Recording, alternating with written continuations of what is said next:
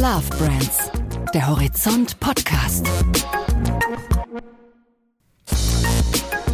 Hallo und herzlich willkommen zu einer neuen Folge von Horizont Love Brands.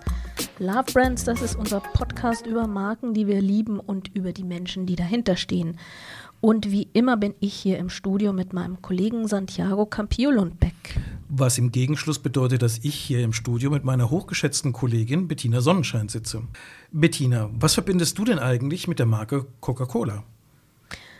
Also in erster Linie würde ich sagen, ist das das Getränk, das man als Kind nur in den allergrößten Ausnahmefällen bekommen hat, meistens wenn es einem nicht so gut ging.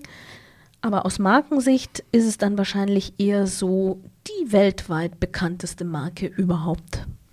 Ja, aber ist es für dich eine Marke, die du mit Themen wie Musik, Unterhaltung, Mode in Verbindung bringen würdest? Mm, bis vor kurzem nicht so wirklich bewusst. Klar, den Weihnachtssong aus der Winterkampagne, den hatte man präsent. Allerdings, seit wir uns mit Philipp Hartmann unterhalten haben, hat sich das ein bisschen verändert.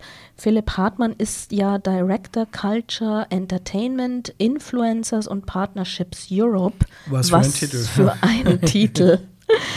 Und er ist der absolute Experte, wenn es darum geht, die Marke Coca-Cola in erlebbare Live-Momente umzuwandeln. Und da spielen Musik und Events ja eine sehr große Rolle, wie wir gehört haben. Ja, wobei auch interessant ist, sich daran zu erinnern, dass das erste große kulturelle Event mit Musik bei Coca-Cola eher eine Zufallsgeburt war. Die älteren Hörer werden sich vielleicht noch daran erinnern. Robin Beck, die damals First Time als Werbejingle gesungen hat und zur allergrößten Überraschung aller Beteiligten damit auch einen veritablen Hit äh, in den Charts gelandet hat. Und ich vermute mal, damals ist so ein bisschen der Gedanke entstanden, daraus können wir mehr machen. Ja, und was mehr daraus geworden ist, dieses Konzept, das hören wir uns jetzt einfach mal von Philipp Hartmann selbst an. Viel Spaß beim Zuhören. Mein Name ist Philipp Hartmann und Coca-Cola ist für mich die Love Brand, weil sie eine Marke für alle ist, die Menschen zusammenbringt, weil sie optimistisch ist und weil sie etwas Besonderes ins Alltägliche bringt. Herzlich willkommen, Herr Hartmann, bei uns im Horizont Love Brands Podcast. Herr Hartmann, ich würde gerne zum Beginn mal mit einer kleinen persönlichen Episode anfangen, wenn man eine brave Horizont-Redakteurin ist und eines Tages in Atlanta vorbeikommt, dann hat man zwei Aufgaben. Das eine ist, man muss bei CNN vorbeischauen, habe ich gemacht. Das andere ist, man muss bei Coca-Cola vorbeischauen, habe ich auch gemacht. Im zweiten Fall habe ich ein bisschen eine traumatische Erinnerung an einen Raum, in dem man alles probieren konnte, was Coca-Cola auf der Welt unter seinem Label so ausschenkt. Frage, waren Sie da auch? Ist das auch die Aufgabe eines braven Coca-Cola-Angestellten? Und war es für Sie auch so traumatisch oder war es schon einer dieser Real Magic Moments, die für Sie so wichtig sind? Also ich war natürlich auch schon einige Mal in Atlanta und auch ganz am Anfang meiner Karriere bei Coca-Cola hatte ich, glaube ich, gleich im ersten Jahr die Möglichkeit, Atlanta zu besuchen. Ich war nicht bei CNN, muss ich gestehen. Also Sie sind ich, ja auch keine Horizont-Redakteurin. Genau, ich, äh, ich kenne diesen, diesen Raum, wo, wo man äh, probieren kann, alle möglichen Produkte, die Coca-Cola weltweit vertreibt und man sogar die Möglichkeit hat, sehr wilde Mixes sich selbst zu kreieren, was unheimlich viel Spaß macht. Das ist auf jeden Fall ein einschneidendes Erlebnis gewesen. Ich habe natürlich auch die Tour gemacht. Ich weiß nicht, ob Sie die auch gemacht haben. Ja, da kommt man an diesem Tresor vorbei, wo diese geheime Formel ja hinterlegt ist. Und natürlich auch meine erste Begegnung mit äh, dem äh, großen Polarbär, der dort steht und dem Coke Truck in klein, der dort steht. Also es ist wirklich eine tolle Erlebniswelt, auch für jeden Mitarbeiter. Und äh, ja. Also schon viel Magie dabei. Da ist viel Magie dabei, klar, absolut. Real Magic ist ja jetzt äh, auch der offizielle Claim äh, für Coca-Cola. Das heißt, ein bisschen zaubern müssen sie alle lernen, äh, speziell im Marketing. Da stellt sich mir die Frage als fleißiger Harry Potter-Leser, zu welchem Hogwarts-Haus würden Sie denn als Lifestyle-Spezialist gehören? Wäre das eher Gryffindor, Hufflepuff, Slytherin, Ravenclaw? Also ich würde mich wahrscheinlich für das Haus der Mutigen entscheiden. Wobei als guter Marketier sollte man ja von allen Häusern etwas haben.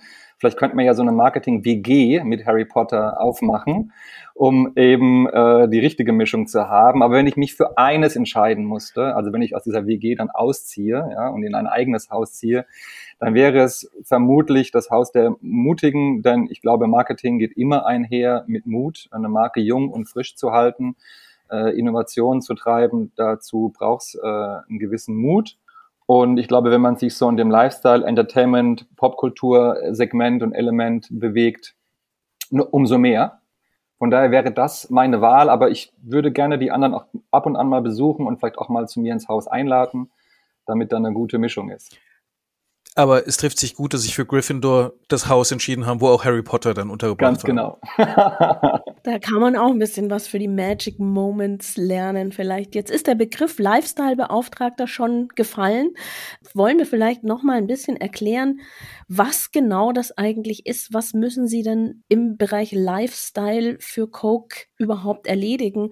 Und eine andere Frage, die sich mir dabei stellt, wenn ich an Lifestyle und Entertainment denke, ist natürlich, wie reagieren Sie eigentlich, wenn die Kundschaft gar nicht über Lifestyle reden will, sondern mehr über Zuckeranteil, gesunde Ernährung und so weiter? Wie kriegen Sie das zusammen? Ja, also Lifestyle-Beauftragte, das, das klingt fast so ein bisschen nach deutscher Behörde. Das klingt, äh, äh, Verzeihung, ich nehme den Begriff zurück. Das ist, das ist ein bisschen ist, zu beamtenmäßig. Das, aber das, ist gar, das ist gar nicht schlimm, aber ich, ähm, ich bohre den Begriff Lifestyle-Beauftragten gerne etwas auf. Ich kümmere mich bei Coca-Cola in Europa für die Themen Entertainment, Culture, äh, Influencers und Partnerships. Und äh, die Aufgabe ist für unsere Marken wollen wir zunehmend erlebbare und echte Markenerlebnisse kreieren, die eben auch zu der Marke und zu der jeweiligen Zielgruppe passen. Wir haben ja nicht nur Coca-Cola im Portfolio, sondern Sie sagten ja eben schon von Ihrem Atlanta-Erlebnis, da gibt es ja noch äh, viele andere Marken. Wir versuchen eben zu verknüpfen äh, die Marken mit den Interessen, mit den äh, Passion Points, wie, es, wie wir es nennen, für die Dinge, für die unsere Konsumenten brennen, für ihre Leidenschaften, versuchen wir unsere Marken eben zu verknüpfen. Und das machen wir mit vielen Passion Points pro Marke unterschiedlich. Das kann mal Sport sein, das kann mal Musik sein, das kann mal Entertainment sein, das kann mal Gaming sein. Und haben eben mehr und mehr das Interesse in unserem Marketing-Mix, äh, Kultur nicht mehr zu unterbrechen, sondern Kultur zu kreieren, zu kuratieren, gemeinsam mit anderen Partnern oder mit den Konsumenten. Das ist eine spannende Aufgabe. Das heißt, Sie wollen mit den Konsumenten eigentlich eben nicht über diese Inhaltsstoffe sprechen, sondern über Erlebnisse, wenn ich das richtig verstehe? Oder wollen Sie überhaupt mit denen sprechen? Also wir, selbstverständlich äh, wollen wir mit unseren Konsumenten sprechen. Wir wollen mit ihnen in Austausch sein. Wir wollen gemeinsam Dinge kreieren. Äh, wir machen Produktkommunikation, wie viele andere Marken auch. Und wenn wir Markenkommunikation machen, wollen wir gemeinsame Erlebnisse und Markenerlebnisse kreieren. Aber warum ist es, warum ist es wichtig, dass man diese Erlebnisse kreiert? Denn Coca-Cola ist ja an sich eine bekannte Marke, wo man meinen sollte, das geht auch ohne großes Erlebnis im Hintergrund.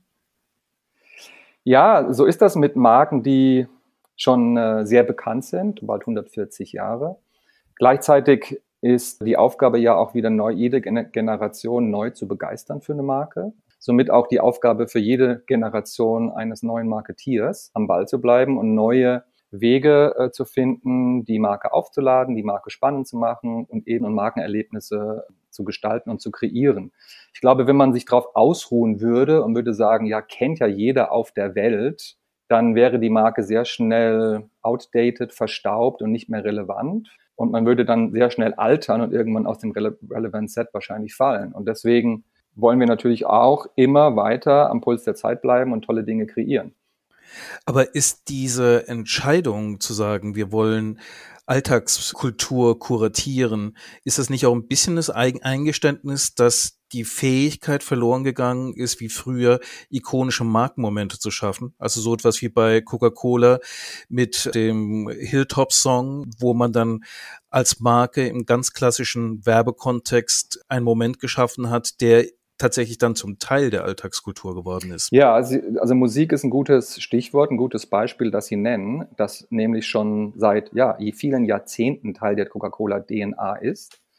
Ich glaube, es hat sich etwas gewandelt, wie man Musik einsetzt. Sie nannten gerade eben den Hilltop-Song. Mir fallen noch viele andere Beispiele ein, wenn Sie an die großen Weihnachtsfilme von Coca-Cola denken mit Melanie Thornton oder First Love, First Kiss mit, mit Robin Beck. Da erinnern sich viele Leute, zumindest mal die, die über 35 oder über 30 sind, äh, sehr lebhaft daran. Das hat sich auch in das Gedächtnis eingeprägt. Äh, dort hat man, hat man Musik genutzt, um einen Werbespot letztendlich zu unterlegen. Ähm, heutzutage wollen wir Musik nutzen, und wir machen das auch heute noch übrigens. Ja, wir haben jetzt die neue Musikplattform gelauncht in Europa, Coke Studio. Da gibt es auch einen großen Film dazu, wo wir den alt, den bekannten Song von Queen, It's, It's a Kind of Magic, haben neu interpretieren lassen von aktuellen großen Künstlern.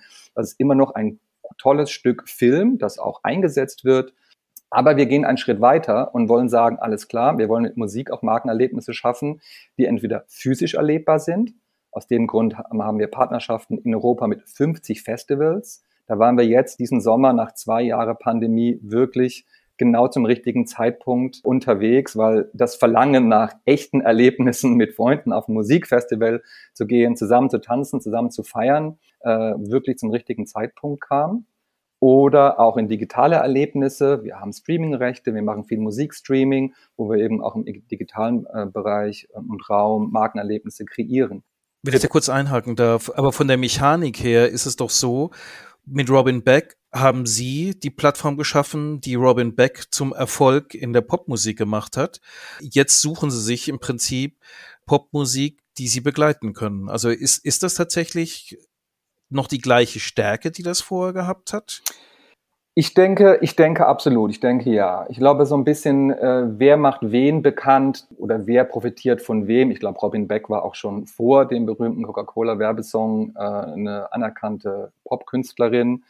Und sicherlich äh, machen wir, arbeiten wir heute auch noch mit Künstlern zusammen, denen wir helfen können, ein Sprungbrett zu, Sprungbrett zu bieten. Ja. Traditionell arbeitet ja, gibt es andere Marken äh, in unserer Industrie, die sehr stark auf ganz große Künstler immer schon traditionell abzielen. Coca-Cola hat oft jungen, aufstrebenden Künstlern eine Plattform geboten, ein Sprungbrett geboten. Und ich glaube, das ist auch eine sehr gute Strategie. Und wir arbeiten jetzt auch immer noch mit Künstlern zusammen. Ich sagte auch gerade dieser große It's a Kind of Magic Film. Aber wir bringen das eben auch zu Grassroot-Events, wo wir mit aufstrebenden Künstlern zusammenarbeiten oder aber auch zu Festivals wie Lollapalooza dieses Jahr in Berlin, in Stockholm, in Paris oder erstmalig jetzt das Tomorrowland Musikfestival, wo sie dann so zwei tolle Marken wie Tomorrowland und Coca-Cola zusammenbringen mit 80.000 tanzenden, tanzenden Festivalgängern. Das ist dann schon Real Magic. Sie haben es ja auch angesprochen, die aktuelle Kampagne, die schießt ja aus allen Rohren, so von der Optik her, äh, in der Oper in Kiew aufgenommen, sehr, sehr opulent gestaltet, noch mit Spezialeffekten dabei, also wirklich ganz klassisches großes Werbeorchester, wo sie ja letztlich dann die Bühne für Coke Studios auch bereiten wollen, äh, international und jetzt für sie in Europa. Aber die spannende Arbeit beginnt doch eigentlich erst danach, weil dann müssen sie erst anfangen, das dann tatsächlich in den Alltag der Menschen reinzubringen.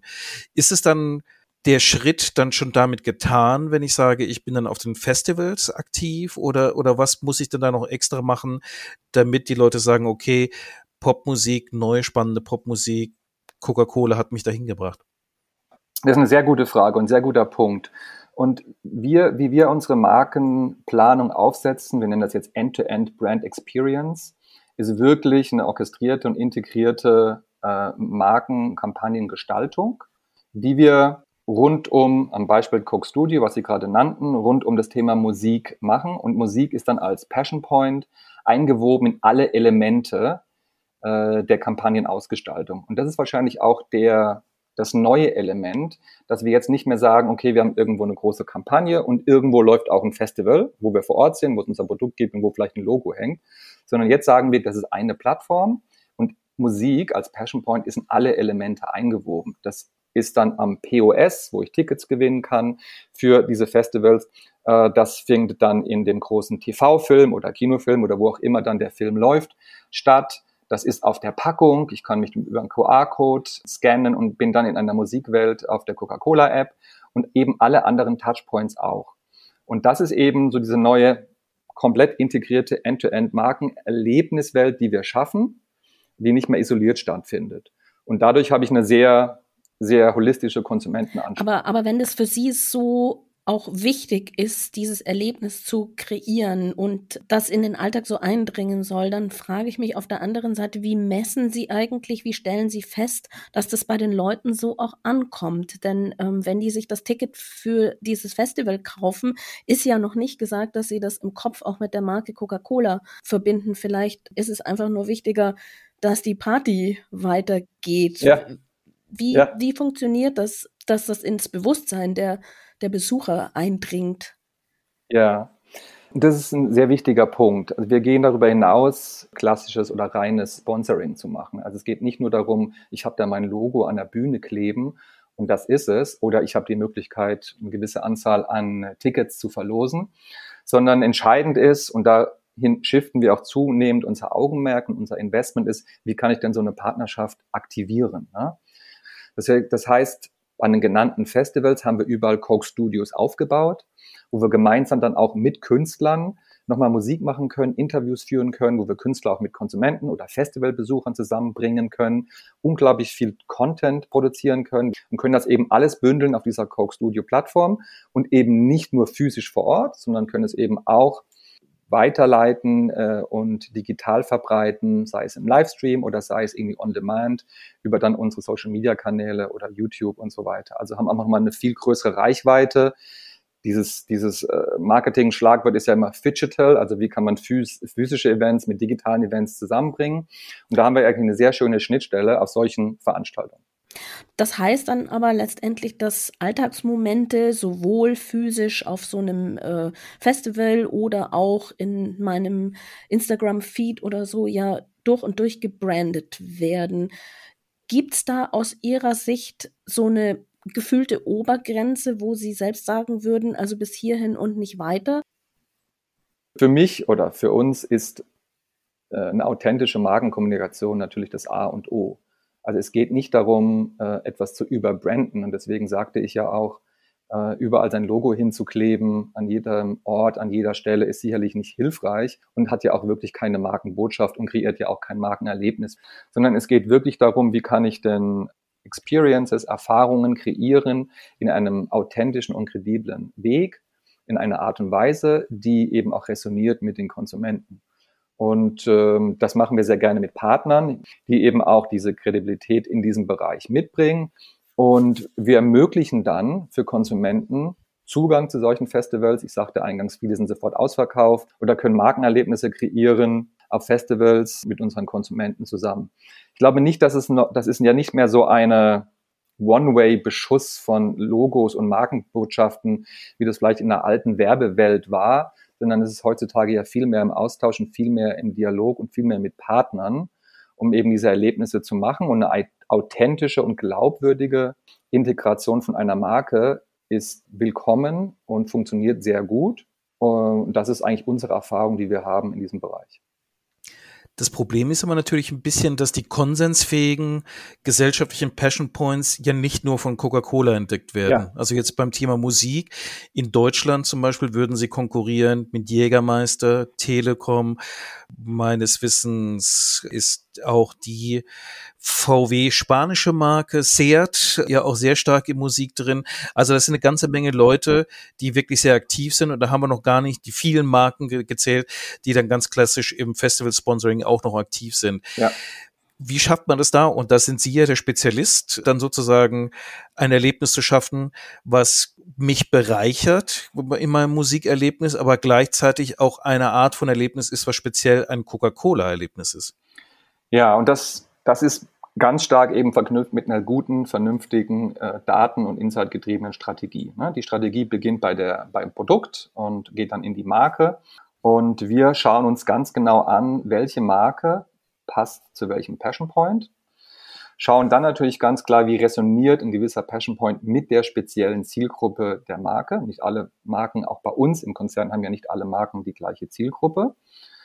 Und dann schauen wir natürlich auch den Wettbewerb an und machen eine Wettbewerbsanalyse, um dann genau die richtigen Passion Points zu wählen, aber auch innerhalb eines Passion Points. Musik ist ja ein riesen Passion Point. Ne?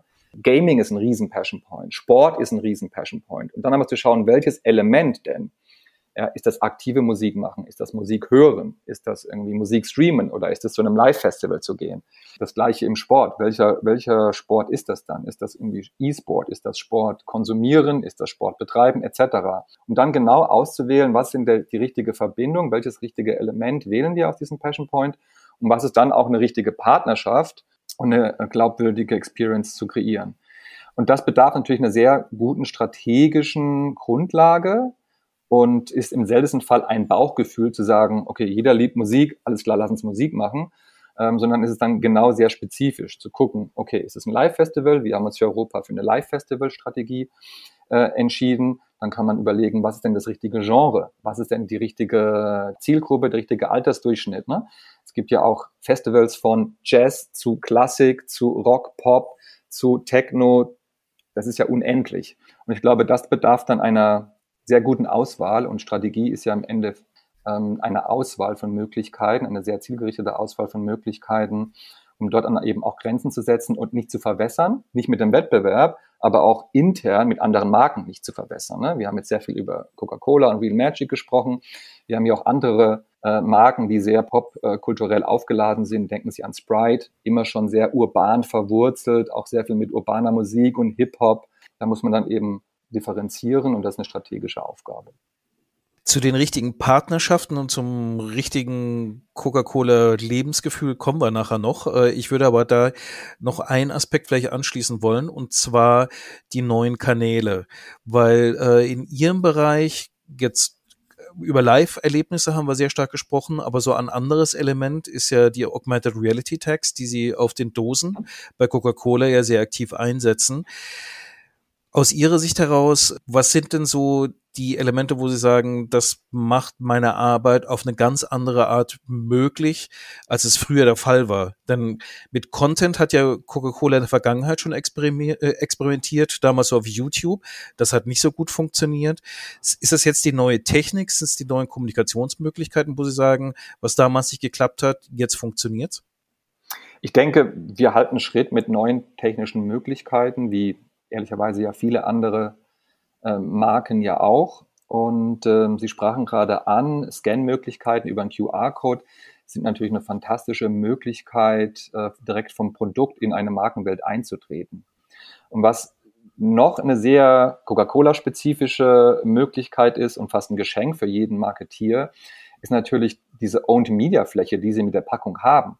Also das ist, die ist ja horrend und die gehört uns, dafür müssen wir nichts bezahlen. Und mit jeder Transaktion, mit jedem Produkt, das ein Konsument in der Hand hält, gibt es hier eine Möglichkeit, ja eine Mediafläche zu bespielen. Und tatsächlich, technische Möglichkeit ist vielfältig. QR-Codes sind eine gute Möglichkeit. Da toben wir uns aus, da spielen wir uns aus, da lernen wir auch. Ich glaube, QR-Codes ist, also das reine Scannen eines QR-Codes ist nichts mehr Neues. In der Vergangenheit ist man dann aber sehr oft einfach auf eine URL, auf die Website, auf der Website gelandet und musste sich dann dort neu orientieren und dort durchklicken. Mittlerweile ist, ist natürlich die Technik wesentlich fortschrittlicher und wir verknüpfen dort sehr stark dann die Möglichkeit, äh, unsere Inhalte auf unserer Coke-App, die in allen 40 Ländern in Europa ausgerollt ist und über den QR-Code dann erreichbar ist. Und dann kann man verschiedenste Markenerlebnisse, ähm, kann Tickets gewinnen, kann Minigames machen, kann Contents ähm, konsumieren, sich anschauen, dort eben zu bündeln. Sie haben es richtig gesagt, das ist eine absolut fantastische Möglichkeit, irgendwie Inhalte zu bündeln, um Inhalte zu kuratieren und in den Austausch mit Konsumenten zu treten. Ähm, neben anderen Dingen, die wir natürlich weiterhin machen. Ne? Also wir, versch wir verschieben vielleicht etwas die Gewichtung im Media-Mix, aber das heißt ja gar nicht, dass es ein Gegeneinander ist. Wir machen jetzt nicht mehr dieses oder jenes, sondern nur noch das. Aber natürlich äh, gibt die Technologie dann neue Möglichkeiten. Und letztendlich ist das ja auch, das kennen wir von uns selbst ja auch, die Art und Weise, wie wir selbst mittlerweile halt natürlich konsumieren. Also ich glaube, ohne unser Smartphone, man kann sich gar nicht vorstellen, wie das früher war, äh, ohne Smartphone zu leben. Heutzutage klebt das an unserer Hand und äh, erleben dadurch ja unsere Welt und so eben auch ähm, der, den Austausch mit Marken. Da ist ja Ihr Chef, äh, der Herr Arroyo, ist ja ein bisschen optimistischer, hat in, auf den Cannes Lines hat er so die Coke Studio Strategie präsentiert und hat dann vorgerechnet, dass da im Jahr Milliarden Coke Dosen äh, über den Tresen gehen und gesagt, das ist faktisch im Prinzip ein neues Medium, was da entsteht von der Reichweite. Freuen Sie sich auch schon darauf, quasi hier ein dosenbasiertes MTV für die äh, Konsumentengeneration zu schaffen? Das wäre ja was. das wäre ja was. Also ich teile äh, den Optimismus mit uns, Optimismus mit unserem äh, CMO absolut. Möchte aber sagen, dass er natürlich nochmal eine globale Perspektive hat und Zahlen, die dann von ihm kommen, natürlich auch mal global zu betrachten sind.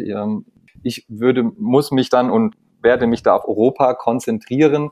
Ich denke, die, die Verpackung, und das sind natürlich nicht nur Dosen, das sind ja auch irgendwie andere Verpackungsformen, äh, sind einfach ein tolles Gateway zu tollen Inhalten über technische Möglichkeiten, die wir haben. Und äh, wir haben tolle Spielarten. Wir haben jetzt ein Produkt gelauncht unter der Plattform Coke Creations, ein Produkt, das limitiert ist. Ähm, das ist äh, verbunden mit Star, mit dem Thema Starlight, Intergalactic in Europa. Ein Thema, das wir da aufgegriffen haben und haben dann ein Konzert auf einer wahrsten Sinne Dose gemacht mit einer Künstlerin Eva Max, wo ich dann die Dose scanne und habe dann eine Augmented Reality, wo sie äh, einige Songs performt. Das sind natürlich tolle technische Möglichkeiten, Markenerlebnisse zu kreieren. Aber jetzt zu sagen, wir machen nur noch Markenerlebnisse auf der Packung, äh, das wäre jetzt wirklich zu weit gegangen, äh, sondern wir machen ja, wir sprachen ja eingangs dazu, tolle Markenerlebnisse.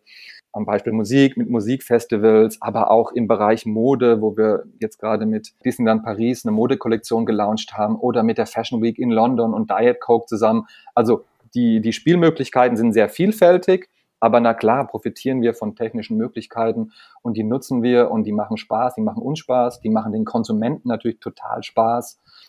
Und die Dose ist noch ein Nischenmedium quasi für Europa. Ich glaube nicht ein Nischenmedium, weil wie ich eingangs sagte, ist es sicherlich die größte Owned Media Fläche, die eine Marke wahrscheinlich weltweit und eben auch in Europa besitzt.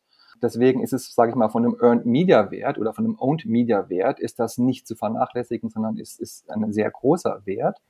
Und auch in der Vergangenheit Jetzt gehen wir mal ganz weit zurück. Darum, ich kann mich selbst nur von Erzählungen meiner größeren Geschwister erinnern, die Knibbelbilder in den 80ern in den Coca-Cola-Flaschen. Ne? Also dieser, äh, dieser Verschlussgummi in, äh, in, der, in dem Schraubverschluss, ne?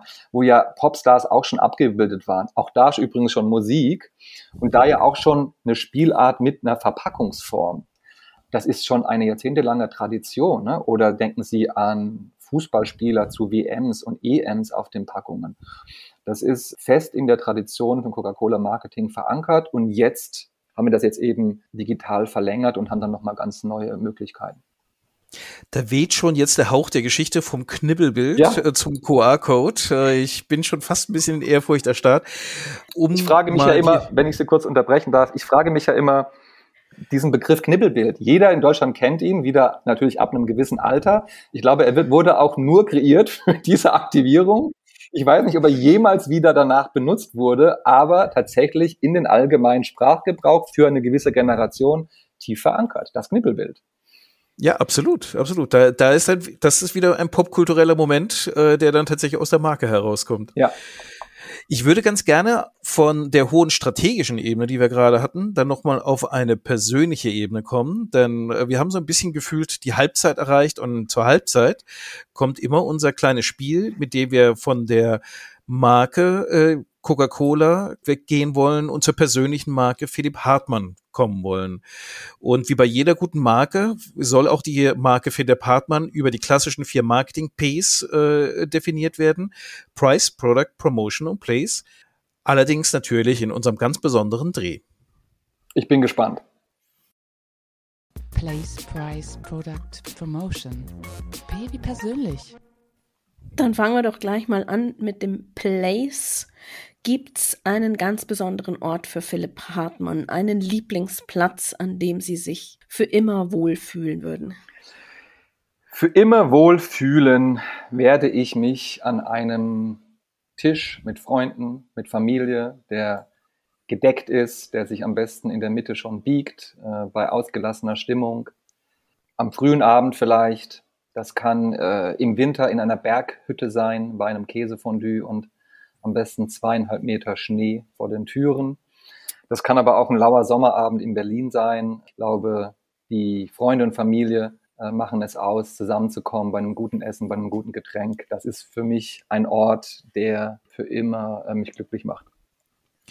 Kommen wir nahtlos zum nächsten P und es könnte mit dem Ort auch einiges zu tun haben, nämlich welches Produkt ist für Sie ein absolutes Lieblingsprodukt, was unverzichtbar ist in Ihrem Leben?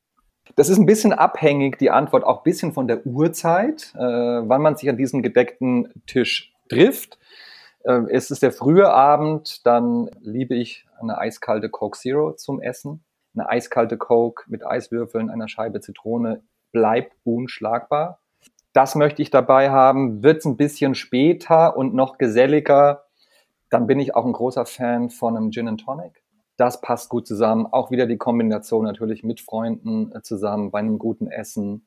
Das wäre meine Wunsch, Wunschkombination. Dann gehen wir mal zum nächsten P Promotion, also eine Werbung. Gibt es eine Lieblingskampagne, die Sie schon früher immer begeistert hat, so ein Alltime favorite vielleicht, der möglicherweise nicht aus dem Hause Coca-Cola stammt? Äh, ja, ich ähm, habe ja für Adidas gearbeitet in Herzogenaurach, bevor ich vor einigen Jahren äh, zu Coca-Cola gewechselt bin. Und seitdem beobachte ich natürlich weiterhin sehr interessiert, äh, auch natürlich, was in der Branche so passiert. Und Adidas macht Weltklasse Markenkommunikation und Produktkommunikation, das sei nur an, dem, an, an der Stelle gesagt.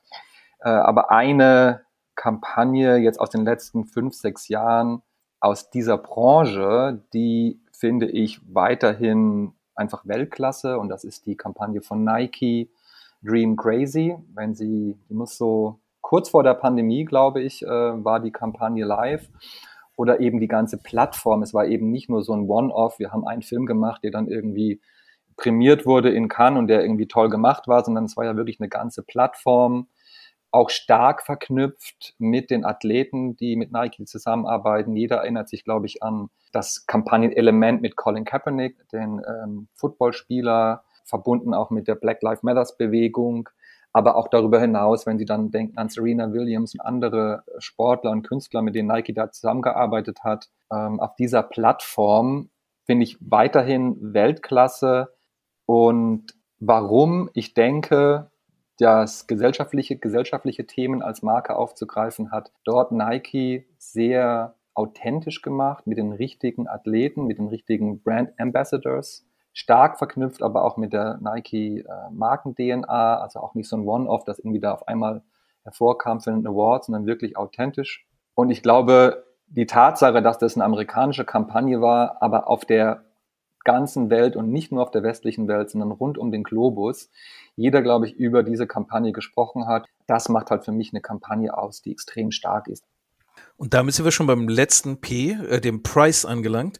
Welchen Preis würden Sie gern gewinnen? Äh, das mag beruflich sein, das mag privat sein, das kann auch komplett im Bereich der Fantasie sein. Aber wenn Sie es möglich gemacht bekämen, was wäre der Preis? Also eine typische Antwort wären jetzt irgendwie sämtliche Marketing äh, Award Shows.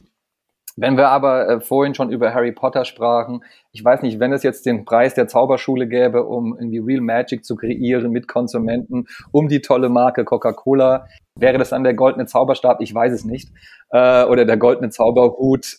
Das wäre ja mal was. Äh, müssten wir noch erfinden, aber vielleicht kriegen wir das dann hin. Ähm, wäre ich dabei. das wäre bestimmt ein hübscher Preis, so ein goldenes Zauberstäbchen. Aber dann sind wir ja jetzt schon wieder zurück bei den Magic Moments damit letztendlich und bei der Marke. Wir haben jetzt schon viel über Strategie gesprochen und über diese Erlebnisse, die sie kreieren. Auch äh, über Partnerschaften haben wir jetzt schon viel gesprochen, aber ähm, noch relativ stark auf den Musikbereich bezogen. Sie haben es aber auch schon angedeutet, es gibt ja Partnerschaften auf ganz vielen Ebenen.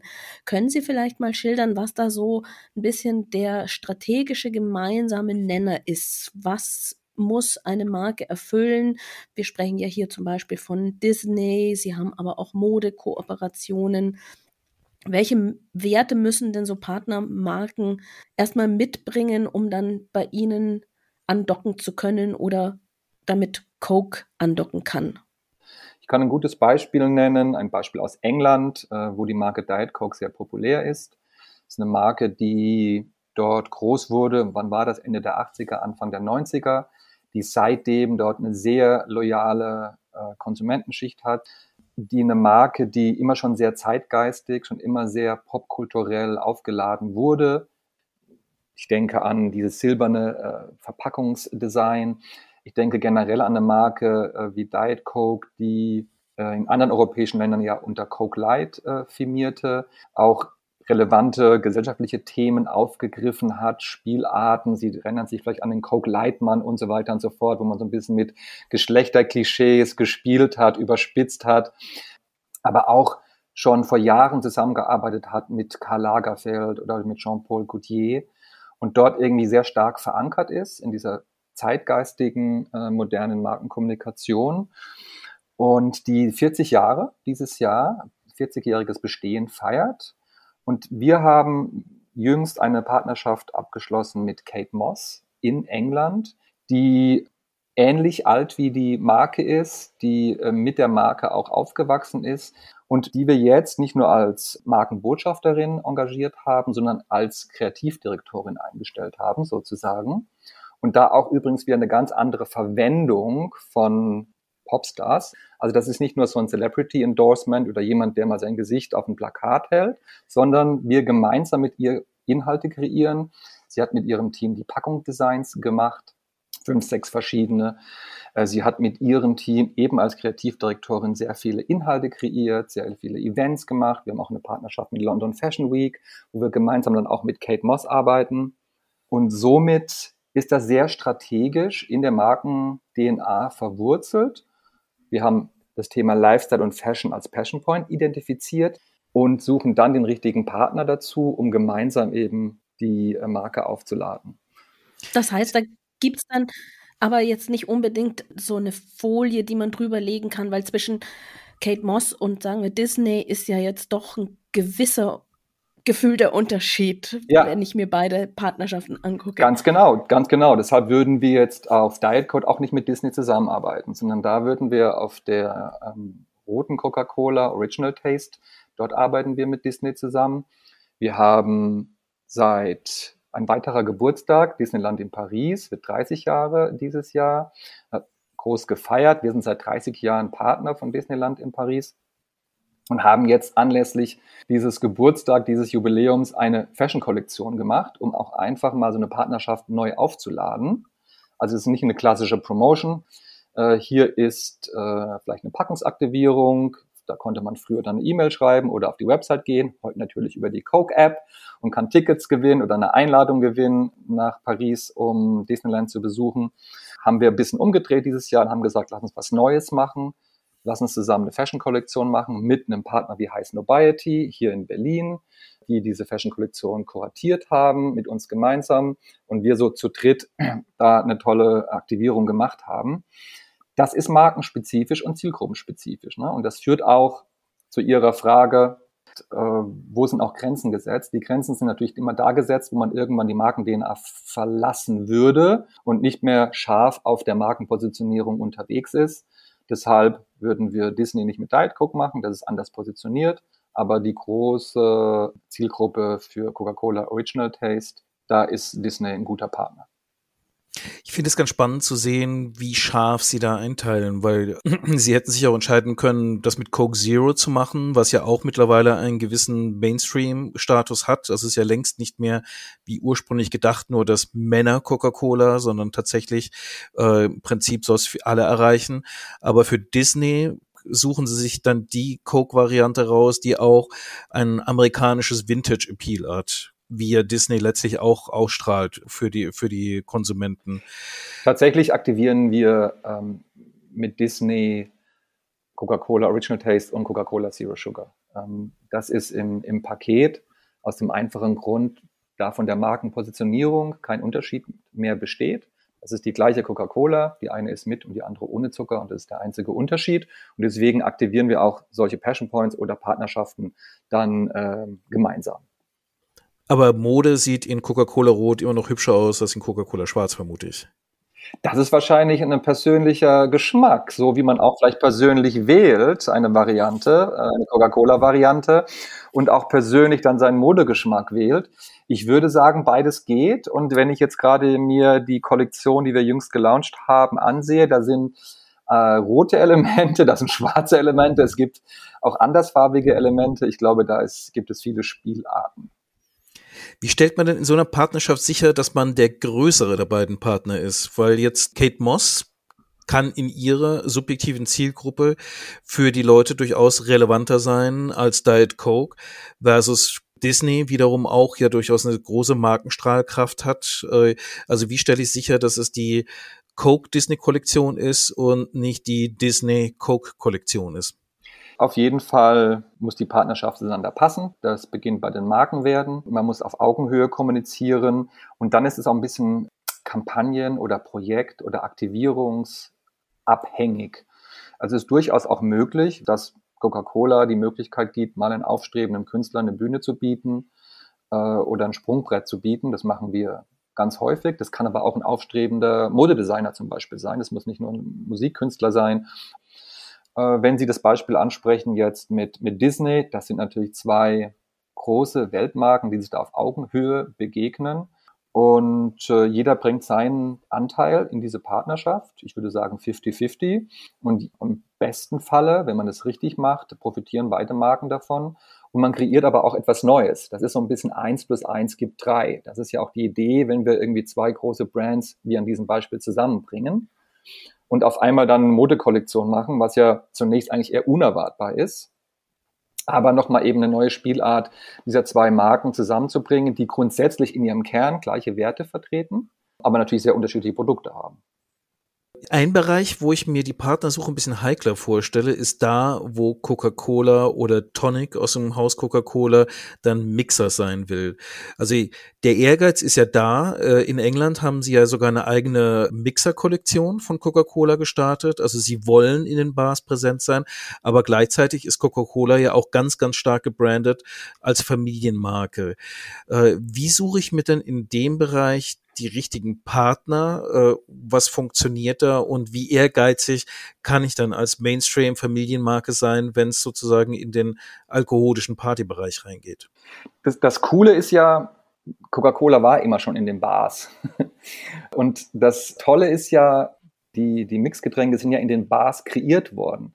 Tatsächlich hat sich halt ein Gin Tonic oder Rum Cola hat sich ja niemand in der Marketingabteilung ausgedacht, sondern das hat sich ja tatsächlich der Konsument oder der Barkeeper ausgedacht. Also diese Kombination finde ich stark, weil wenn wir über Konsumentenzentriertheit sprechen oder über Konsumenteninsights, mehr geht ja gar nicht, als das aufzugreifen, was Konsumenten sowieso seit Jahrzehnten machen. Und ich glaube, gerade im angelsächsischen Sprach, Sprachraum ist ja irgendwie Jack and Coke, glaube ich, die Nummer eins Barbestellung. Äh, Im Deutschen ist es dann manchmal Jackie Cola, habe ich schon gehört. Ne? Oder auch Gin and Tonic ist ja wahrscheinlich Nummer zwei äh, weltweit Bar Barbestellung. Und das dann aufzugreifen, ist natürlich eine tolle Aufgabe.